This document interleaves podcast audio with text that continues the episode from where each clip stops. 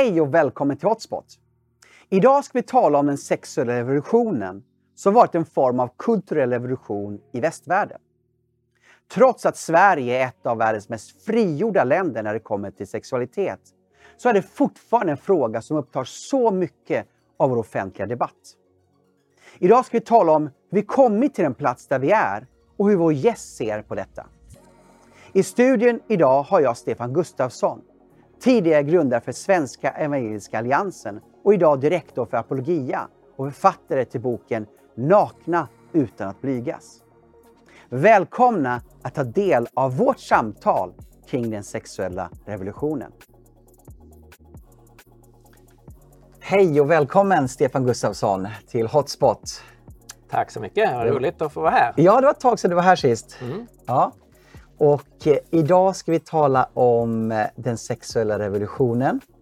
Och du har ju skrivit en bok som kom ut före coronan precis, 2019. Just det känns det. som allt som skedde före 2019 känns så långt bak. Eh, men den heter Sak eh, Nakna utan att blygas. Just det. Vad handlar den boken om? Kan du bara berätta kort? Den har en, en underrubrik också eh, om den sexuella revolutionen och en revolutionär syn på sex. Mm. Så det är ju ett försök att beskriva vad det är som har hänt i, i vår kultur, mm. det som vi kallar för den sexuella revolutionen. Mm. När det gäller den liksom dramatiska förändringen, hur vi tänker kring, eh, kring kropp och sexualitet och relationer och, och äktenskap. Eh, och sen också en presentation av en, en klassisk kristen syn som mm. idag man måste betrakta som en revolutionär uppfattning. Ja, just det. på det här området. Den nya mot, motkulturen då. Ja, just det. Ja. Mm. Okej. Okay. Eh, vår tid genomsyras väldigt mycket av fokus på sexualitet och sexualitetens kraft. Mm. Eh, och Hotspot ska ju vara ett program som hjälper oss orientera oss i vår tid och förstå våran tid. Eh, vad skulle du säga om sexualitetsplats i vårt samhälle idag? Vad har du för tankar kring det?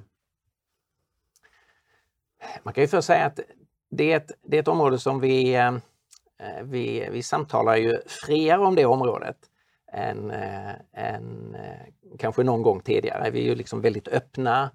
Ehm, vi, vi har mycket kunskap. Samtidigt så är det också ett område som trots den här öppenheten ju fortfarande är, eh, är ett laddat område.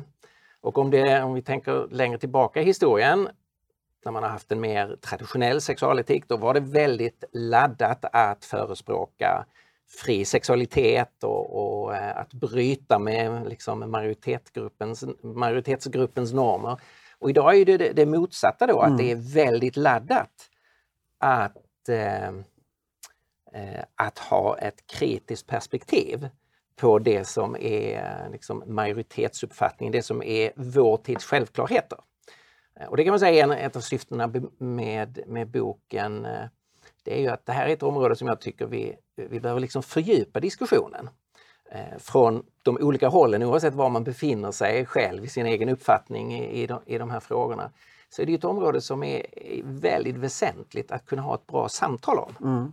Är, är ditt syfte är någon sorts kyskhet i den här boken? Eller vad är ditt syfte med boken? Nej, det är det verkligen inte. Utan det är, eh, syftet med boken är att eh, försöka förstå det här området eh, för alla människor. Eller åtminstone för de allra flesta, om man inte ska göra sig som förespråkare för hela mänskligheten. För de allra flesta av oss människor så är ju detta ett, eh, ett väldigt viktigt område. Eh, ett djupt personligt område. Eh, och det är ett område som man vet kan vara förknippat med väldigt mycket glädje och, och njutning, ett viktigt och fint område. Och samtidigt så vet ju alla också att det här är ett område där man lätt kan såra andra, själv bli sårad. Det är ett område som är eh, det är liksom delikat, det kan vara väldigt smärtfyllt och gränserna för vad, när kommer det här till sin rätt? och när blir det här väldigt fel?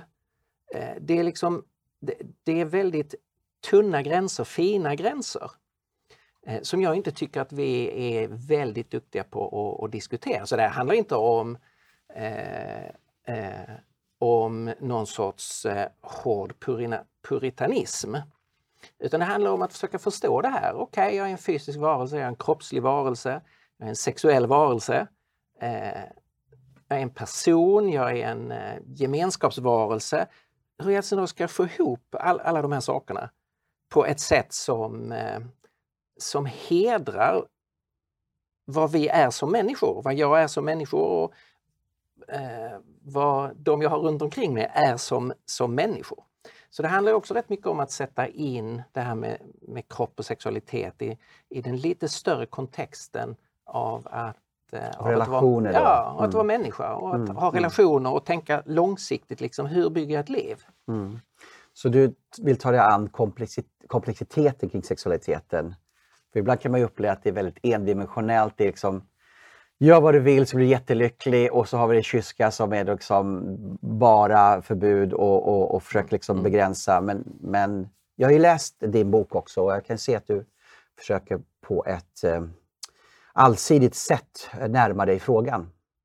Det är, för det, det är intressant den här ensidigheten mm. om man mm. tittar i, i Eh, i, I mycket sammanhang i den kristna kyrkan så har det funnits en ensidighet av att man bara liksom försökt dra upp gränser och inte gjort rättvisa åt hela dimensionen av sexualitet. Så det har varit eh, just endimensionellt av att nu ska vi dra en gräns här och allt bortom den gränsen är fel. Så. Eh, medan vår kultur är endimensionell på, mm. på andra sätt. Mm. Just det. Eh, jag tänkte på, vi, vi, vi, är ju i Sverige, vi pratar ju svenska här mm. och, och någonting som Sverige gjorde sig känd, jag tror inte det vi, vi längre är kända för det, men, men 60-70-talet var ju den svenska synden. Mm. var ju någonting Sverige var känt för. Va, mm. Vad har du för tankar kring det och vad, har vi, vad är vi idag jämfört med då? Ja, vi kom ju och, eh, vi kom ju att gå i bräschen, gå i fronten för, för det där och det var ju mycket svenska filmer med eh, eh, Hon dansade en sommar och Sommaren med Monica som väckte, eh, väckte skandaler där man visade unga människor eh, man visade inte de sexuella akterna vid den här tidpunkten men man ändå visade Antydde. att de, mm. här var det unga människor som mm. inte var gifta som hade sex och, mm. och man visade också eh, nakenhet på ett sätt som man inte hade gjort tidigare. Och det bröt ju mot eh, de kulturella tabuna och gjorde ju Sverige då Eh, tillsammans med Danmark världsberömda. Och det blev vårt land som fick bära det här namnet, den, den svenska synden. Alltså att vi gick i fronten av det här att nu lägger vi definitivt av Eh, den, det, det kristna arvet av hur vi tänker kring, eh, kring sexualitet. Nu öppnar vi upp det här området. Det var ju själva, eh, själva perspektivet. Vi öppnar upp det för en ny frihet och därmed en, en ny glädje, så tänkte man ju. Just det. I din bok så talar du om fyra visioner för sexualiteten. Du talar om det gudomliga, den kroppsliga njutningen, det tuktiga och den personliga gemenskapen. Kan du förklara vad du menar med det? Det är, ett sätt att försöka generalisera. Mm. Så att om man, man tittar på eh, kulturer i, i, historien så har kulturerna, eller åtminstone olika grupper inom olika kulturer, man har försökt formera ett sorts tänkande kring kring sexualiteten. Hur ska, hur ska vi tänka? Eh, och då är ett alternativ att säga, tänka så här, det gränslösa, alltså att ja, men det här är en kroppslig drift. Låt oss eh, släppa lös den. Eh, vi har behov av drifter, vi har behov av eh, mat och dryck, av, av sömn, vi har behov av sex. Ja, men låt oss tillfredsställa det behovet så långt det går. Jag försöker försöka göra det så gränslöst som möjligt. Nästan ingen vill ju ha det helt gränslöst, men man pushar gränserna så mycket man kan. Andra kulturer har gått det motsatta, eller andra kulturella grupperingar har gått i motsatta riktning och sagt ah, men titta så mycket själviskhet och så mycket elände som följer av det här gränslösa. Aj, det här är ett destruktivt område. Och så har vi vissa kulturer som, som eh, förstås måste bejaka att sexualitet är viktigt för fortplantningen. Vi vill ju att mänskligheten ska finnas. Men som tänker, så lite som möjligt. Kanske enbart för att eh, nya människor ska bli till. Eh, det är sexualitetens enda syfte. Och då får man en, en väldigt negativ, ofta lite skamfylld uppfattning om sexualitet, att det är något orent. Vi ska involvera så lite som möjligt i det. Några kulturer har sagt nej, så ska vi absolut inte tänka. Eh, sexualiteten är istället, jag ska inte se det som en djurisk drift, utan det är faktiskt kopplat till, till det gudomliga. Eh, och så har man velat göra sexualiteten till som en frälsningsväg. Där religiös extas och eh, eh, orgasmen är, liksom, faller samman. Det, det, det mystiska eh, kan mötas här. Och det kan ju låta lite främmande för oss. Eh, vi kanske mest känner det utifrån eh, kvällstidningsbilagor om eh, tantrisk sex och så. Vi vet att ah, okay, det finns som en tradition i Indien men, eh, men, men, det är ganska stort i mänsklighetens historia. Eh, och den som läser Gamla Testamentet till exempel möter ju det här med tempelprostituerade, att kulturerna runt omkring Israel, eh, där hade man just fogat samman det här med den religiösa kulten och sexualiteten. Så man gick för att fira gudstjänst och då hade man samtidigt sex med en tempelprostituerad. Eh, och det fanns ju i Medelhavsområdet när, eh, om vi går till Nya Testamentets tid, när den kristna rörelsen växer fram där, så finns det ju i de grekiska eh, städerna liknande tänkande. Så det är då att säga det här, det har en gudomlig, en andlig dimension. Ehm, och sen finns det då en, ett fjärde förhållningssätt där man säger nej, det här det kopplar oss inte till Gud, det är ingen, ingen frälsningsväg. Men däremot är det någonting väldigt vackert och fint och viktigt men det gäller att försöka rama in det på rätt sätt. Mm.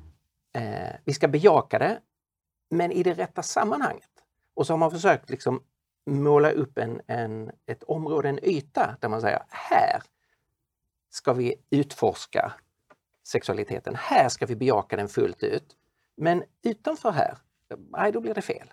Och så försöker man ha det här ett, en, en, eh, en balanserad syn på sex där man bejakar den fullt ut men är medveten om gränserna som sexualiteten bör hålla sig innanför. De monogama relationerna helt enkelt, är det du talar om?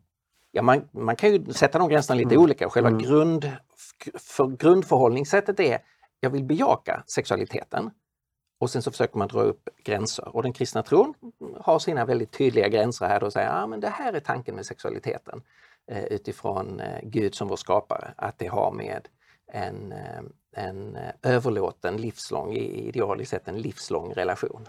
Just det. Um, vi kan inte tala om vår kulturs historiska syn på sexualitet utan tala om kyrkan också. Mm. Och du nämnde ju precis det nu. Uh, och kyrkan har ju varit känd för att vara den strama, mm. Eh, den återhållande och den sexuella revolutionen har ju också kopplats väldigt mycket till en revolt emot kyrkans syn på sexualitet. Mm. Mm. Både mot liksom, tron på Gud överhuvudtaget men framförallt kyrkans dogmer. Då. Mm. Eh, vad skulle du vilja säga är den kristna kyrkans historiska syn på sexualitet? Också kanske lite kontra den bibliska synen, för det är inte alltid det hänger ihop. Ibland gör det, ibland gör det inte det. Mm. Vad, vad, vad säger du, Stefan? Ja, det där är, en, det är verkligen en, en mixed bag om man nu ska mm. tala svengelska. Eh, alltså att eh, i kyrkans historia så kom det tidigt in influenser från, eh, från grekiskt, eh, gnostiskt tänkande som har den här, eh, den här synen att det här är egentligen inget fint och bra och viktigt. Och så liksom gifter man samman det med vissa kristna tankar. Eh, och så fick man den här sexualfientliga synen som man kan möta hos en hel del av kyrkofäderna och som har funnits med liksom sen på lite olika sätt i kyrkans historia. Så en del kyrkofäder föreställer sig så här att ja, men sexualdriften den, den kom liksom in med syndafallet. Eh, åtminstone sånt som har med kroppslig njutning att göra och så. Eh, före syndafallet, liksom när det var som Gud ville, så fanns inte sexualiteten. Eh, på det sättet. Om man tänker sig att det, sexualitetens syfte är fortplantning och så tappar man bort andra så viktiga dimensioner av, av eh, gemenskap, av njutning, av passion, av hänförelse. Och, och man liksom... Sammanhållning. Ja. Mm, mm. Eh, och det där har liksom klingat med i alldeles för många kristna sammanhang. Eh, och det här skiljer sig från den, den bibliska synen där det är väldigt starkt betonat att det är Gud som har skapat oss som eh, man och kvinna. Det första Gud säger till människan är var fruktsamma, använd den här sidan av livet. Eh, och, och sen talas det om hur man och kvinna ska bli ett eh, och förenas. Och sen finns det en, en, en alldeles underbar bok, eh, en av kärlekslyrikens eh, främsta verk i hela världslitteraturen och det är ju Höga visan i Gamla testamentet som är en lång kärlekssång som hyllar eh, kärleken, romantiken, det sensuella, pensionen.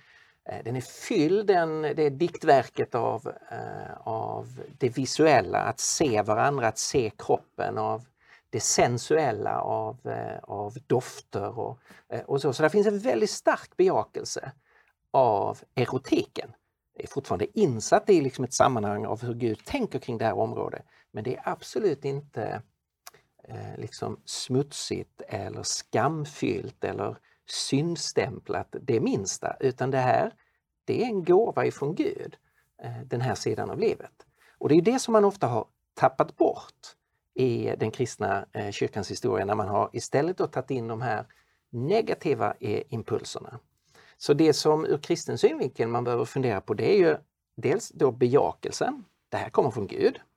Gud gillar det här för det är han som har tänkt ut det. Om man ska tänka kring sexualitet så har det ju ur kristen synvinkel allra först funnits i Guds tanke så att säga. Han tänkte ut det här. Och sen lät han det bli verklighet. Eh, så man måste tänka på bejakelsen och sen måste man tänka på, okej, okay, vi bejakar det här området, men vad var Guds tanke med det? Liksom, vad är det området som Gud har avsett för sexualiteten? Just det. Um, så vad du säger är att, att det vi kan se historiskt i kyrkan har inte varit så bibliskt som vi slår upp Nya och Gamla Testamentet och det budskap som finns där och hur det har praktiserats eh, eh från kyrkans, i kyrkans budskap, eller? Nej, in, inte alltid. Det har Nej. varit det är liksom blandat och man får, ja. man får titta på, man kan titta på olika teologer. Vi kanske också har förenklat vad kyrkan perioder. har tyckt kanske? Absolut. Ja. Så, jag menar, så man kan ju hitta den bibliska synen mm. också som, som en tråd genom kyrkans historia. Men sen hittar man en annan tråd eh, så att säga i den kyrkliga väven där, man har, där den tråden är, är präglad av, eh, av tänkesätt och filosofier och idéer som, som kommer någon annanstans ifrån än, än Bibeln. Just det, och det är framförallt det grekiska tänkandet och platonismen. Ja. Därför att det var ju när den kristna rörelsen växer fram, den kristna kyrkan växer fram, så gör man ju det i en, en, en hellenistisk kultur, mm. alltså där de grekiska idéerna när det gäller det här är en del av, det finns många andra idéer också, men det är en del av de idéer som finns i luften så att säga. Mm, mm. Och som det därför är, det är inte förvånande, det är tragiskt men det är inte förvånande att en del kristna eh, antingen hade med sig det tänkesättet när de blev kristna eller plockar upp det eh, efter de har blivit kristna. Just det. Och vi ska göra ett stort steg nu och hoppa mm. fram här. Och mm. vi, vi, vi, ämnet är ju den sexuella revolutionen. Mm. Och eh, om jag har förstått det rätt så kan vi säga att liksom, när det verkligen börjar bryta fram ett nytt tankesätt kring det vi kan koppla till dagens sätt att se på saker och ting så går vi tillbaka till 1700-talet. Och Marquis de Sade. Mm. Eh, vem var han? Vad hade han för tankar egentligen? Ja, vi befinner oss då eh, vid tiden för den franska revolutionen och den, den sekulära ateistiska upp, upplysningstiden. Eh, och han kommer från en, en ehm, en väletablerad förmögen familj. Han är markis. Mm. Eh, och han köper eh, upplysning, den sekulära upplysningsfilosofin rakt av. Eh, och tar den här tankegången, det finns ingen gud, bort med Gud, eh, bort med kyrkan, bort med Bibeln. Han tar den eh, på fullt allvar och tillämpar den sen helt konsekvent i sitt tänkande eh, kring sexualitet.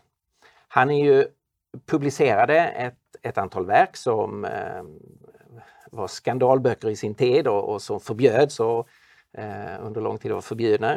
Grovt pornografiska böcker kan man säga. Är 120 dagar i Sodom eller vad en av dem heter? Det är en av dem. Ja. Eh, eh, men de är, det som många inte vet om är att de är också eh, filosofiskt underbyggda. Mm. Så han har en bok som heter Filosofi i sängkammaren som är pornografisk precis som de andra, men där han väver in sina filosofiska resonemang kring varför det här han beskriver, eh, varför det är riktigt. Och det filosofiska resonemanget han för det är att okej, okay, det finns ingen gud. Det där är bara myter, allt med Gud och, och Kristus och Bibeln och så. Det som finns kvar då, om nu inte Gud finns, det är ju naturen. Och då ska vi se på naturen och vi ska se på djuren. Därför att vi är ett stycke natur och vi är som djuren och vi ska lära oss av djuren. Och djuren har ju inga normer de måste följa. Och djuren bryr sig inte om ifall, alltså ett enskilt djur bryr sig inte om ifall en, ett annat djur lider av det som det djuret gör.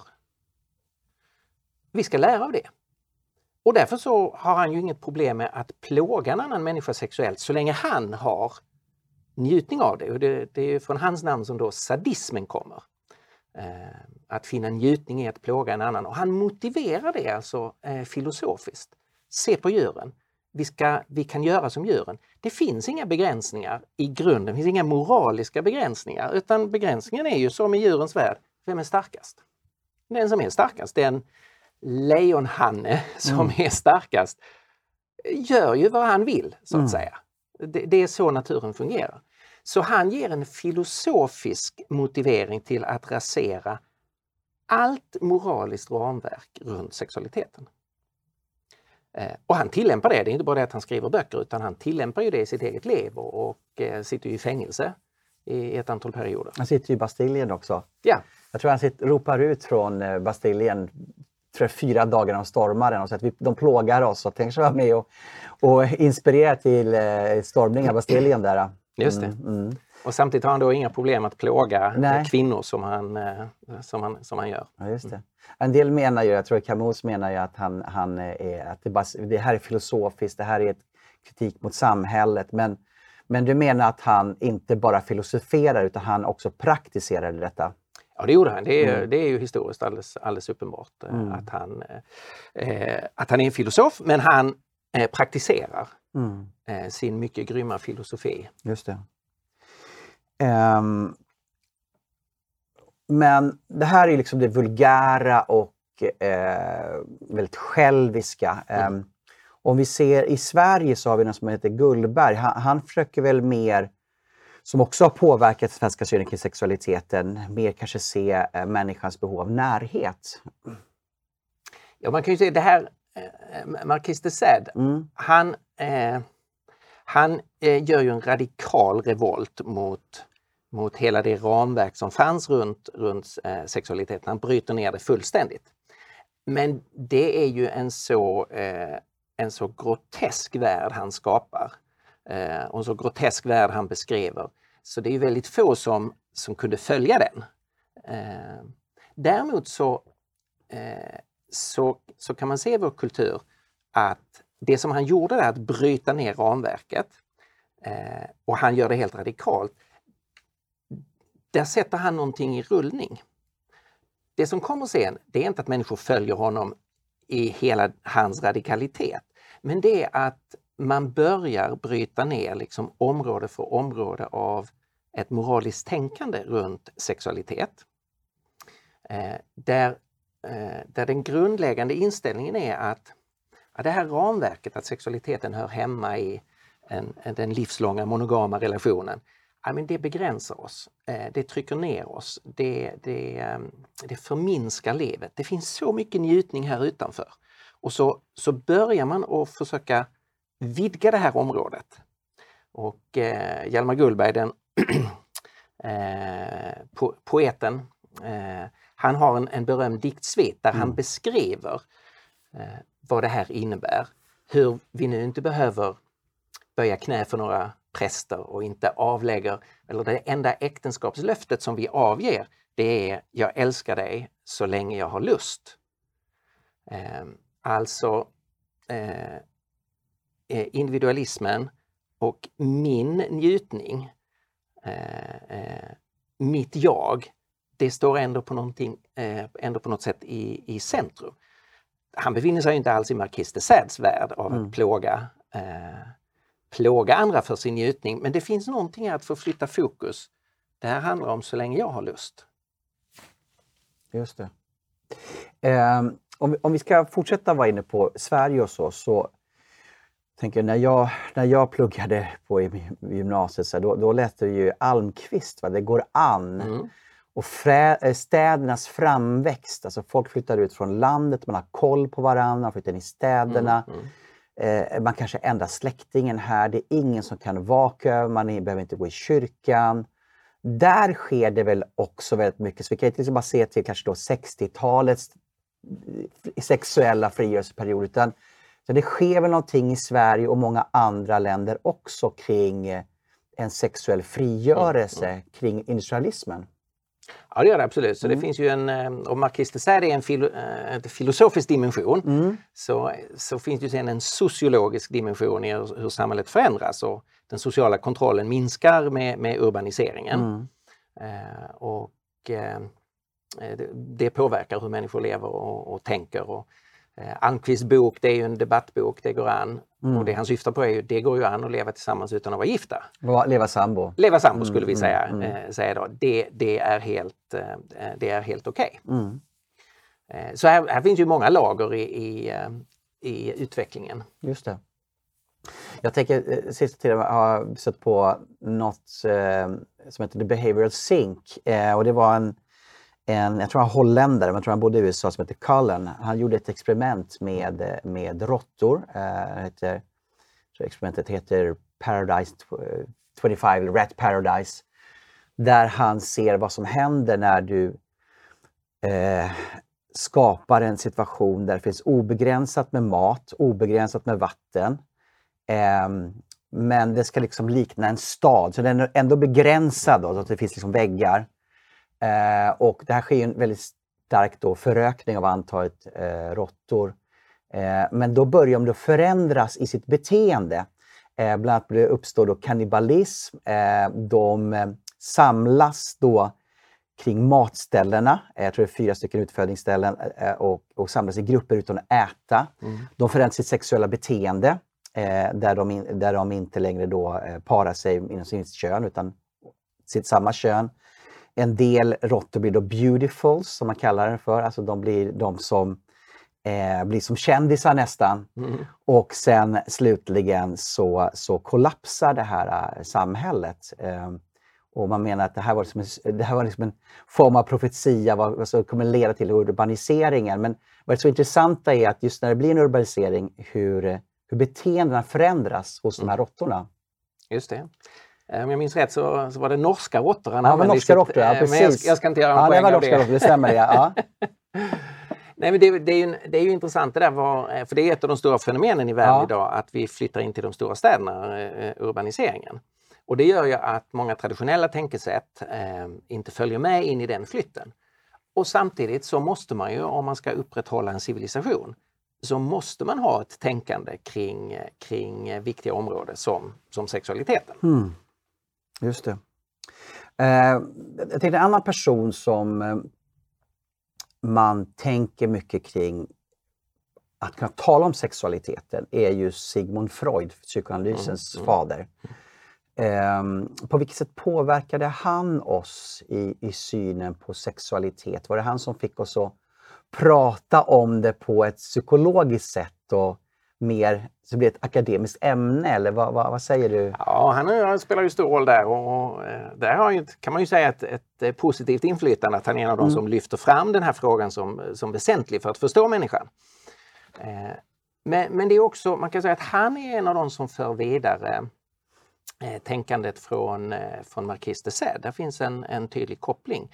Han, han identifierar ett antal områden. Han säger eh, för, för det uppväxande barnet, om man lämnar barnet eh, ut, utan vägledning så är det helt, helt naturligt att, eh, eh att barnet eh, eh, är inte rädd för att ha sex med närstående eller att eh, ha sex med djur eller eh, samkönat sex eller och han har fem olika sådana här...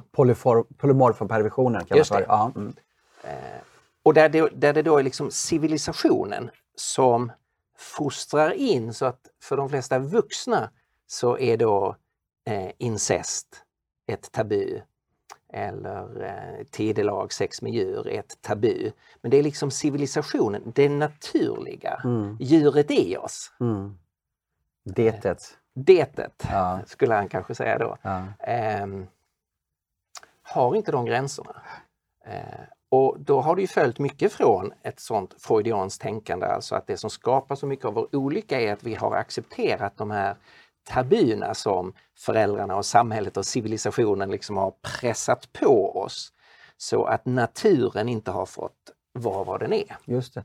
Det här plockar ju många av de här nymarxisterna upp sen, alltså då um, Wilhelm, Wilhelm Reich, som jag tänkte vi ska tala om alldeles mm. strax, och eh, även Marcuse plockar ju upp just det här som, som Freud talar om, den undertryckta sexualiteten mm. och mm. olika former av då psykiskt lidande som det mm. skapar. Men, men man kan ju få intryck av att, att Sigmund Freud liksom är för någon form av frigörelse, men det är han ju inte. Han säger ju att undertryckande av den här sexuella driften skapar ju också civilisation, säger han. Det är det mm. som man skapar, man riktar den här frustrationen in i arbete istället det. och det är det som har skapat välståndet i norra Europa. Mm. Mm.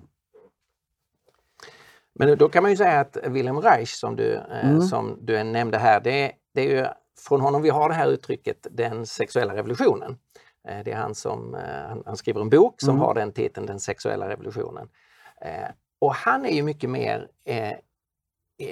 inne på det spåret, alltså att sexualiteten den är hämmad av civilisationen och för individen är det väldigt viktigt att få bort de här tabuna. Och han definierar ju själva, själva livets mening, själva essensen med att, mm. att finnas till. Det handlar om den sexuella njutningen. Mm. Och därmed så blir ju ett, ett moraliskt ramverk tabu, alltså att det finns någonting liksom, bortom den här gränsen, det ska du inte syssla med. Eh, det, det, innebär ju att du minimerar eh, möjligheterna till sexuell lycka, sexuell njutning. Eh, så han har ju ett väldigt, väldigt, tydligt, eh, väldigt tydligt projekt att eh, få bort alla de här, alla de här begränsningarna. Mm. Också när det gäller sex med tonåringar och barn. Det ingår mm. i hans revolutionära program. Ja, alltså att vi ska, inte, vi ska inte sätta några gränser där. Mm. Jag tror han har sex punkter jag minns inte dem allihopa, men det är som du nämnde, alltså att de här begränsningarna ska bort. Det, är kopplat till äktenskap, ska lätt att skilja sig. Mm. Ungdomar ska få undervisning i skolan kring mm. sexualitet. Uh, ungdomar ska ha sex tidig ålder. Uh, aborter. Han har, han, har, en, en, viktig, en viktig punkt som egentligen sammanfattar de andra och det är att vi måste göra oss av med begreppet perversion. Just det. Eh, och, och, perversion, det betyder ju en avvikelse. Mm. Så det utgår ifrån en norm, alltså att man tänker okej, okay, det, här, det här är det riktiga, det är så här det borde vara. Mm. Och sen avviker det då, ja men det är utanför hur det borde vara. Mm. Som de flesta tänker då, sex med barn. Nej, men det är en perversion. Det avviker från hur sexualiteten bör uttryckas. Mm. Den ska inte uttryckas i relation till ett barn. Men hans tänkande är att eh, själva tänkandet att det finns en perversion, alltså en avvikelse från hur det borde vara, den tanken måste bort. Just det. Därför det finns inga perversioner, det finns mm. sexualitet. Det finns inget rätt och fel.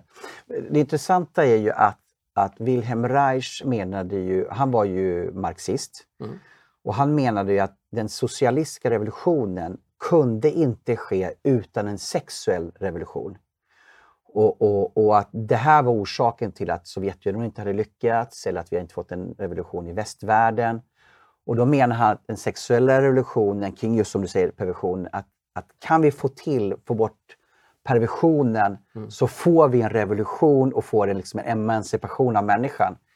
Eh, och det intressanta är ju att eh, Marcuse också använde just det här, han tog ju bort det här ordet eh, polymorf perversion och kallar för regenital eh, perversion eh, och menar att, att får vi bort det här ordet perversion så kan vi få emancipationen av människan. Just det. Och här, här, här finns ju en, en, ironi. De här, ja. eh, de här marxisterna de, de har ju inte lyckats eh, få, få igenom den, den marxistiska revolutionen när det gäller eh, ägandeförhållandena. Mm.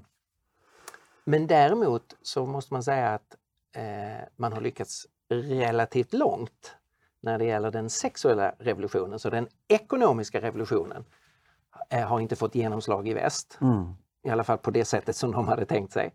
Men däremot så har den sexuella revolutionen fått ett väldigt stort genomslag. Mm. Just det.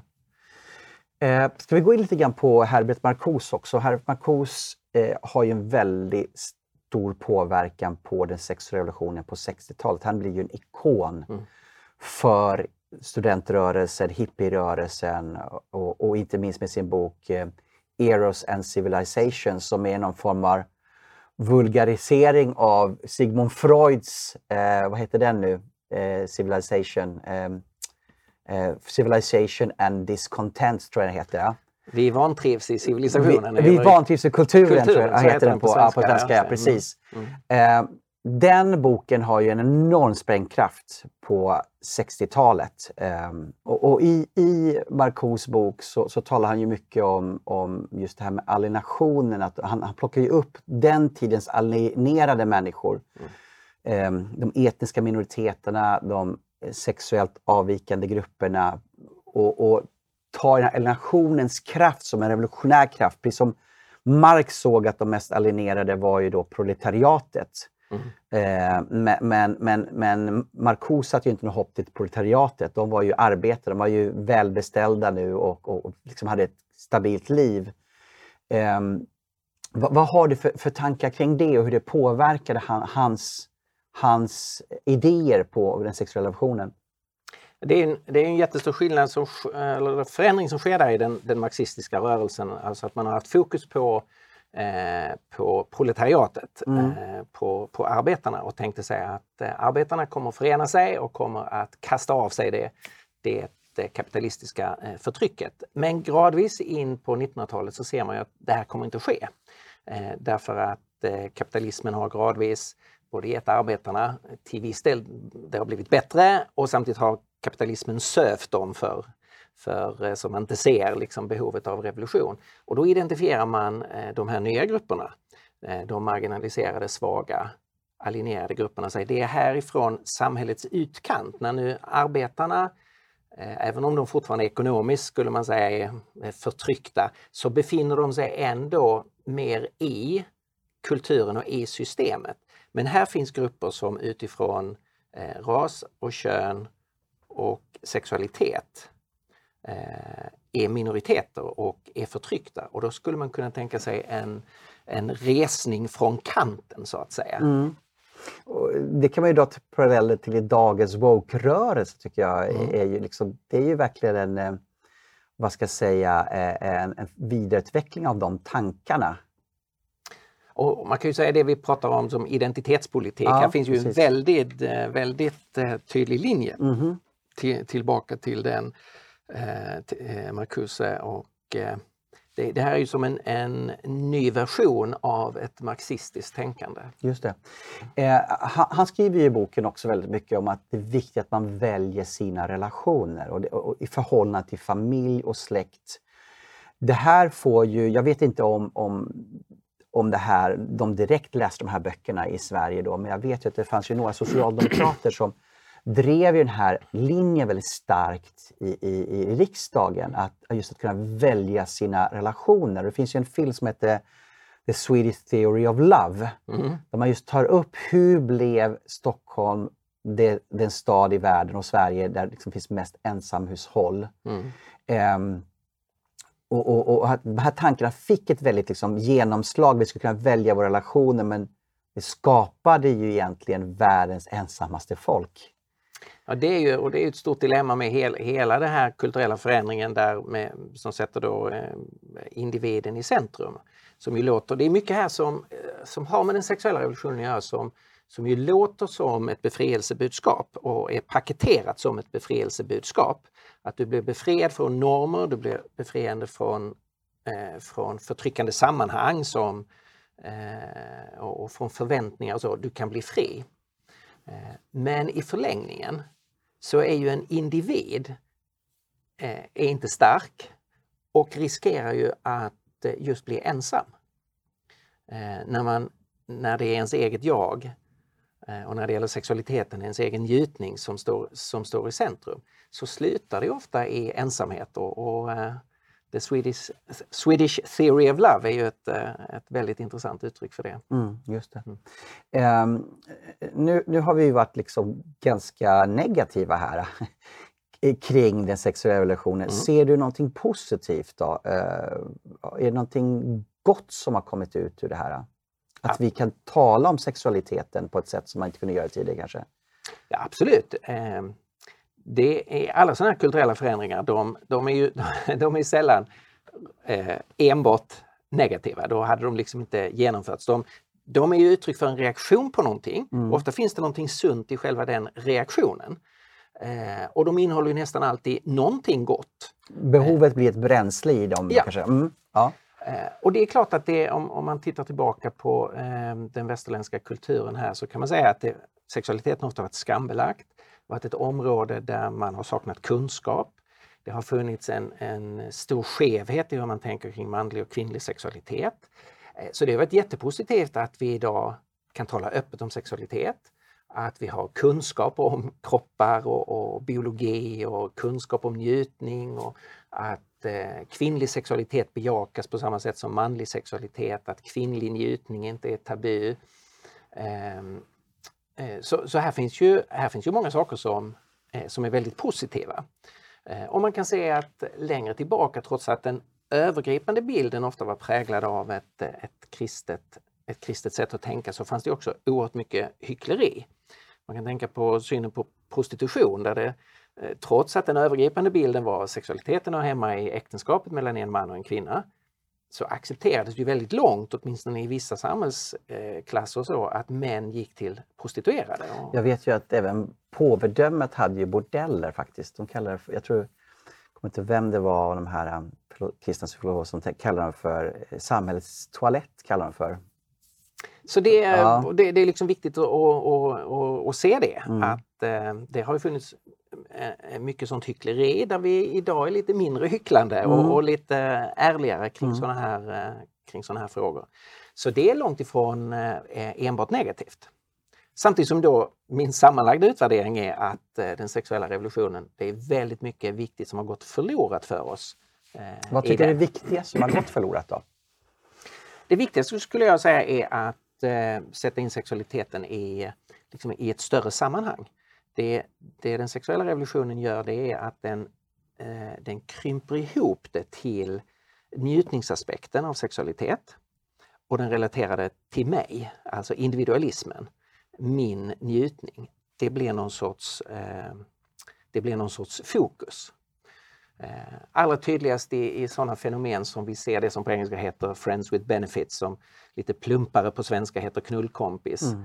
Alltså att man, vi, man utvecklar en kultur där eh, man kan ha en kompis som man spelar badminton med. En gång i veckan så spelar vi badminton. Vi, vi har ingen speciell överlåtelse till varandra, vi har inga förpliktelser mot varandra. Det är, bara, det är bara en jättekul grej. Vi spelar eh, badminton en gång i veckan. Och då kan man tänka likadant sexuellt. Att vi träffas och har sex. Eh, vi har ingen förpliktelse, vi är inte förälskade i varandra. Men vi har sex.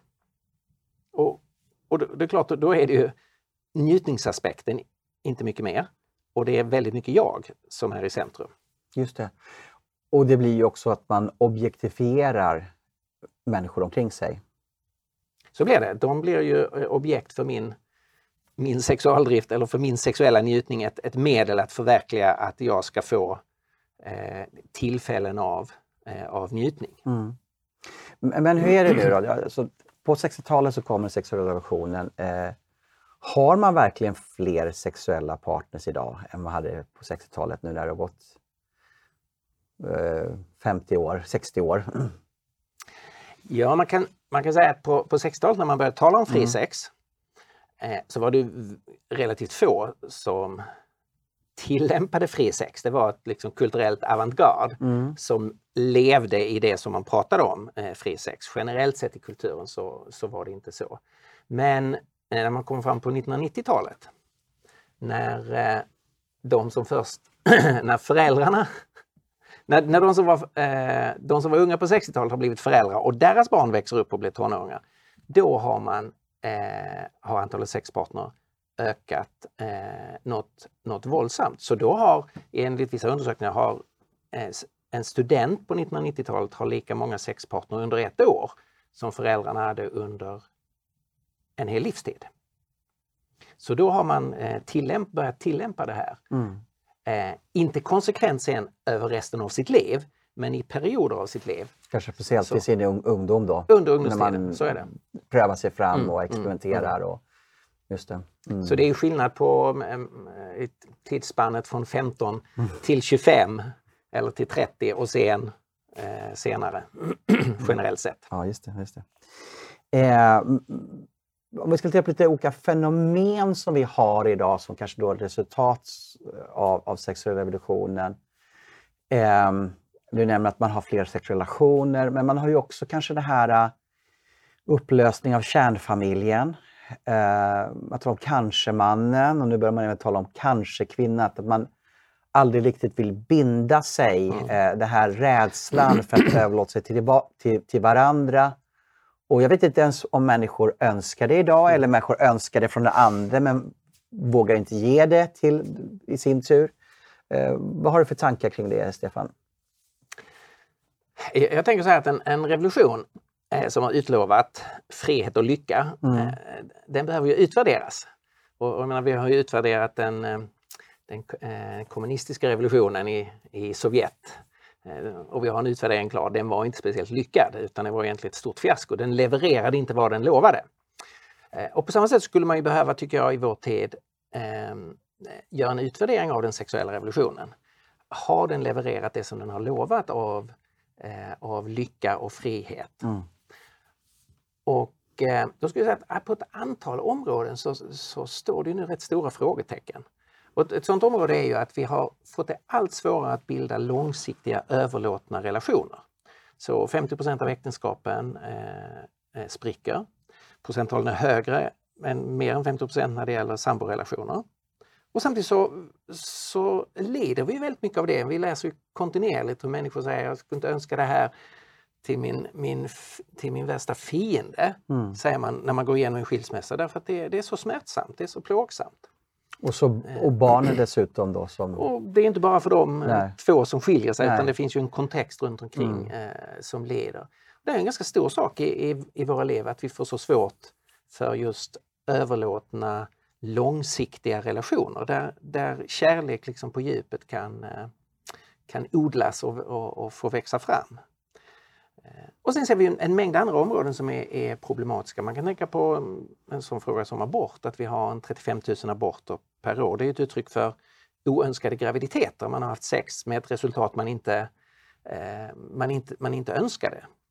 Och det är klart om man tänker 36 000, det är 36 000 kvinnor som går igenom det, det är lika många barn som eh, fråntar sitt liv. Eh, det finns en, en man som är pappa till det där barnet det är väldigt mycket smärta sammantaget runt det där.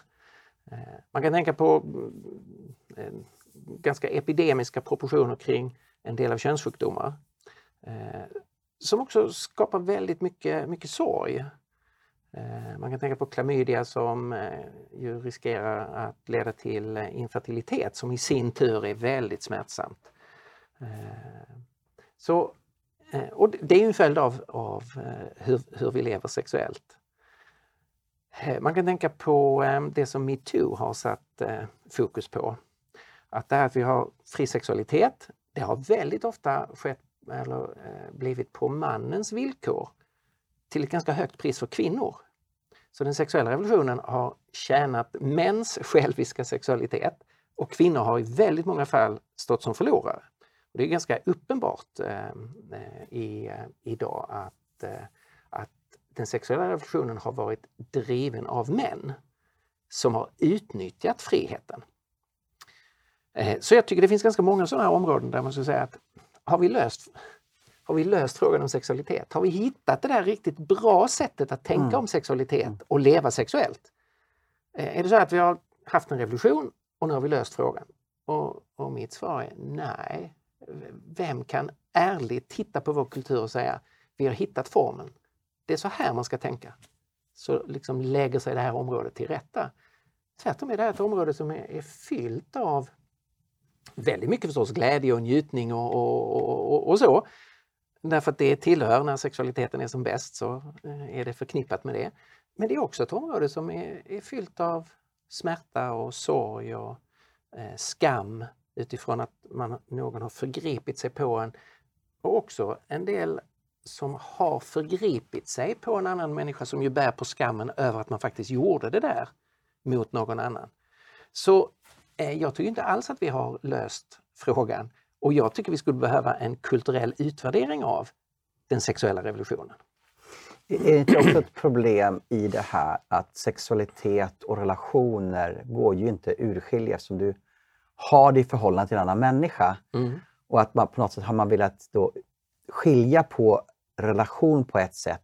Mm. Det är kanske lite mm. överdrivet att säga det fullt ut, det är inte alltid så. Men, men i alla fall att sexualitet och kärlek inte har med varandra att göra i alla fall. Och det, det har ju med relation att här uppstår då så mycket smärtor mm. Mm. Eh, där fokus blir då njutning eh, och samtidigt då ska kunna objektifiera min omgivning. Eh. Jag tänker här är, här är två, två stora områden som där den, den sexuella revolutionen eh, är, eh, är blind, om jag får använda det uttrycket, alltså inte ser sexualitetens verklighet.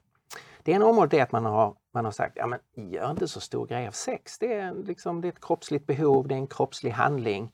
Eh, it's no big deal, lägg dig inte i det där. Eh, liksom, gör inte så stor sak av det. Samtidigt så gör ju i stort sett alla länders lagstiftning gör ju skillnad på fysisk misshandel och våldtäkt. Mm. Och då måste man fråga sig, varför gör man det? Varför har vi inte bara en misshandelslagstiftning? Eh, vad är för skillnad om jag slår dig i magen?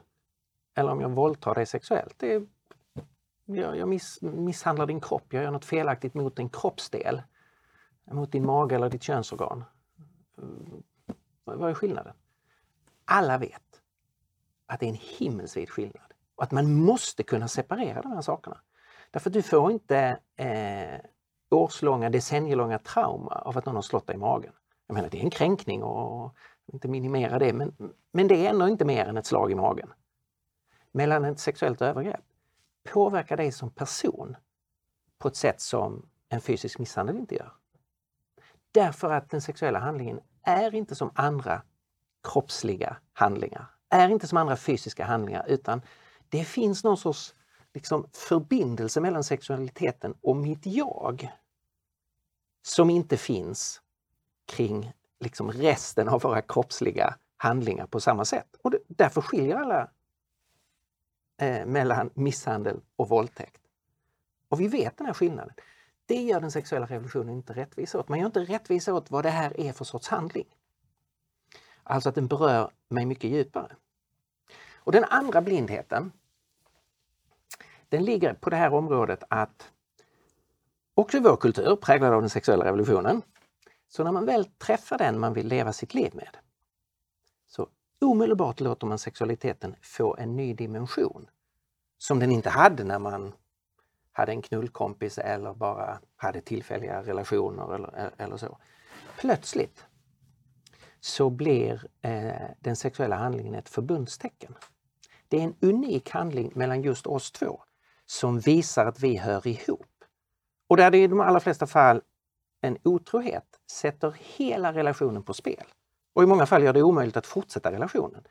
Därför att den handling som skulle visa att vi två är överlåtna åt varandra, den handling som liksom i själva, själva handlingen visar vi är ett.